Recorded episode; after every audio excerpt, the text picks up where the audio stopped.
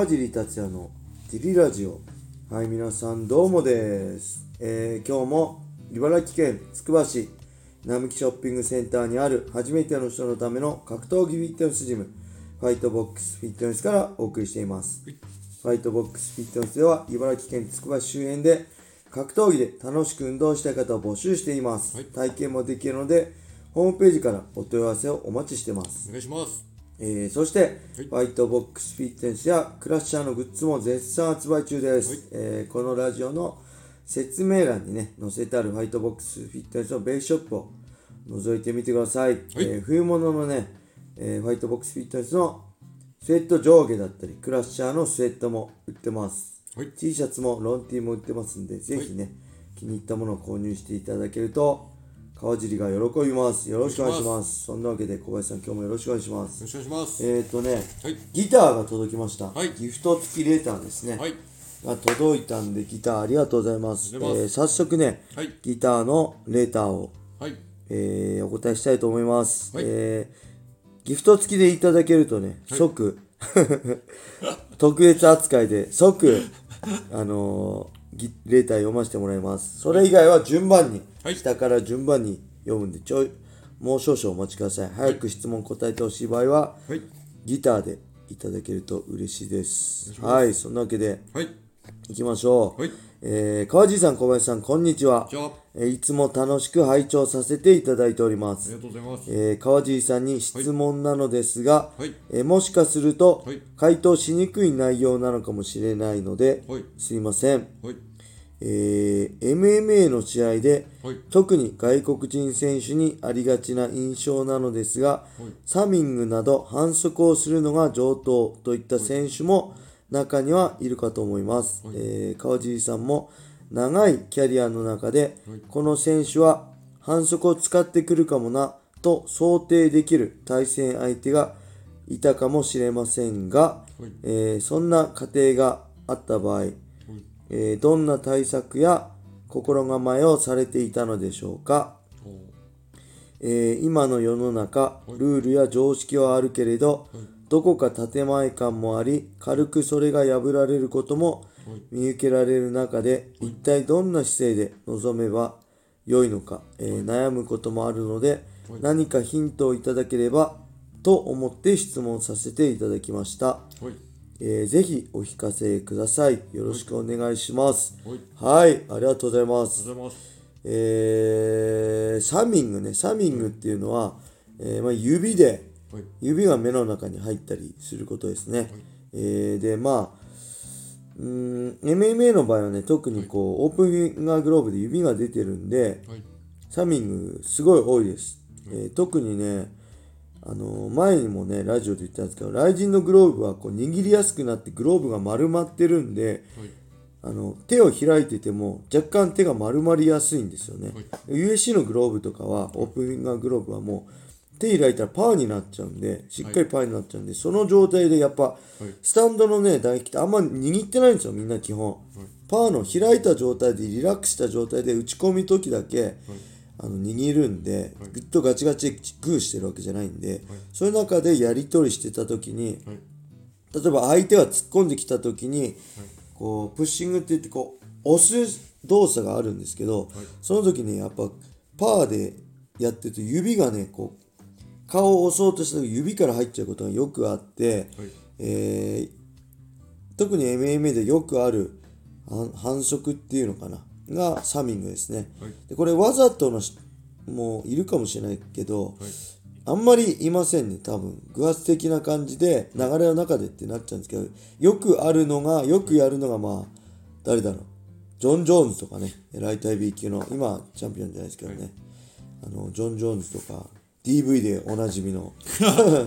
DV でおなじみの、ディジョン・ジョーンズとかよくやりがちだし、い、ますね。まあファイトスタイルによるでしょうね。そうやって押す感じの感じ手のひらで押しちゃう感じの人だったり距離取ろうとする人は結構ありますね。で僕はあんまりないかな、ね、こういうふうにねサミングするって言えば、あのーね VTJ はい。バーリテュードジャパン。はい。ん？94でしたっけ？95でしたっけ？中井祐樹先生がね、はい。あのー誰でしたっけ？あの外国人にあの思いっきりサミングされてね目を失明しちゃったっていうのはね、すごい、はい、で失明して94か、えー失明したままそれが準決勝かな、あ1回戦かな。でそのまま勝ち上がって決勝でヒクソン・グレイシーと戦って、エリアネイキッドチョークで負けたんですけどね、伝説の試合ですよね。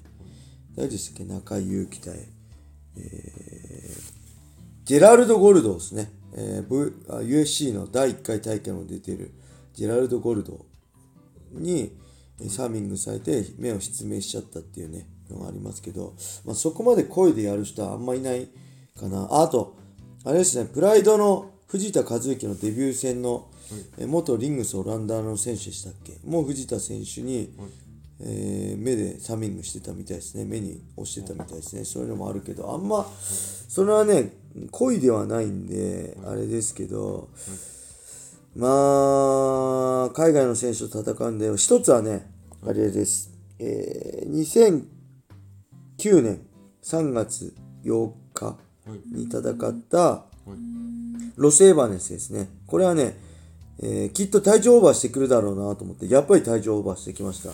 なんでかっていうと、もともとね、ウェルター級の選手だったんですよ。はい。BJ ペンの一番弟子っていうね、はい。振り込みだったんですけど、で、一回、え、エディ・アルバレスともやってるんですけど、それライト級だったかな。で、やってるんですけど、確かエリート XC かどっかの団体だったんですけど、それのライト級っていうのはね、プライド・武士道と一緒に73キロだったんですよ。ライト級でも73キロってけあの体重が7ライト級だったんで、多分さい初めて70キロに落とすの初めてだったと思うんですよね。はい。でこいつは本当に落とせんのかって言ってね、警戒したんですけど、やっぱり落とせなくて、はい。で、落ちないって連絡が来て、はい。そいつの、どうするって、落とせって言って、はい。部屋に行ったんですよ。はい。そいつのホテルの。はい。そしたらね、もうね、ほんとね、もう前も言ったかもしれない。演技ですね。おお、もう無理だって、もうぐったりしてるんですよ。もう落ちません。私、必死にやりました。みたいな演技をしてて、いや、こいつ絶対嘘だなと思って。で、けども僕ね、翌日、結婚、籍入れたんですよ。結婚記念日なんですよ。3月9日に籍を入れる予定で、なったんで、試合キャンセルね、新結婚して、まあ試合しなきゃね、お金ももらえないし、えーね、一発目、結局、独身最後の試合だったんで、どうしてもやりたかったんで、はい。結局、受けたんですけど、軽量オーバーで受けましたね、確か。で、多分試合翌日ピンピンしてましたね。めっちゃコンディション良さそうだったし、めっちゃすごいでかくリカバリーしてたんで、いや、こいつほんと舐めてるなと思ったんですけど、それ軽量オーバーとかね、USC でもね、はいちょっと警戒してました。えーデニス・バミューデス、2016年2月かな、とやったデニス・バミューデスとかも、えー軽量オーバーね、してはいる覚悟があったんで、まあしてくるかもなっていうのを覚悟して、まあ覚悟した上で、まあそれでもやるしかないと思ってたし、USC の場合はね、軽量オーバーすると、相手のファイトマネーの2、30%ぐらいもらえるんで、まあいいかなっていう感じで。うんであとやっぱりあれですね、もう、うん、ドーピングですね、はい。外国で、日本人で言えばね、あんま警戒してないですけど、まあ、してるしてないは分かんないんで、はい。あのーね、チェックに出てこないし、抜け道もあるんで、もうしてるものと思って、はい。僕はもう、その上で勝とうと思ってましたね。ししたきゃすりゃいいよ。でその、そういう相手にもう勝てるようにしっかり覚悟して、もうこれは試合練習動向ってなくて覚悟ですね。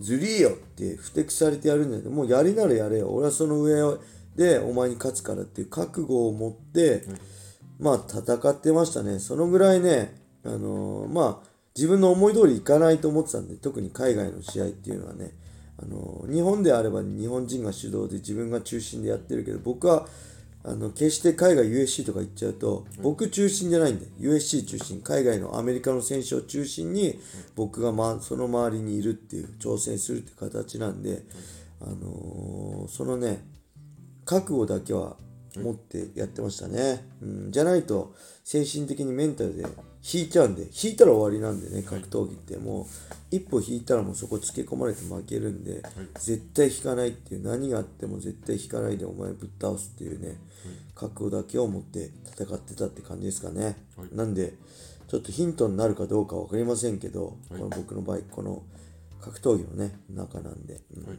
少しでもねヒントになってくれたら嬉しいです。はい。そんなわけでね今日はこれで終わりしたいと思います、皆様良い一日を。またね